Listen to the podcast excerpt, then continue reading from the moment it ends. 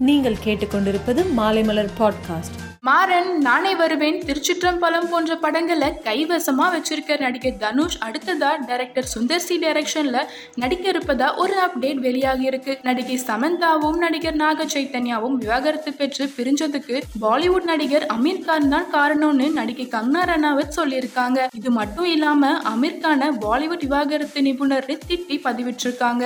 ஜெயம் நவி நடிச்ச கோமாளி படம் மூலம் இயக்குனரா என்ட்ரி கொடுத்த பிரதீப் ரங்கநாதன் இப்போ ஈரவா அவதாரம் எடுத்திருக்காரு. அவர் டைரக்ட் பண்ணி நடிக்க உள்ள படத்தை ஏஜிஎஸ் நிறுவனம் தான் தயாரிக்க போறாங்க.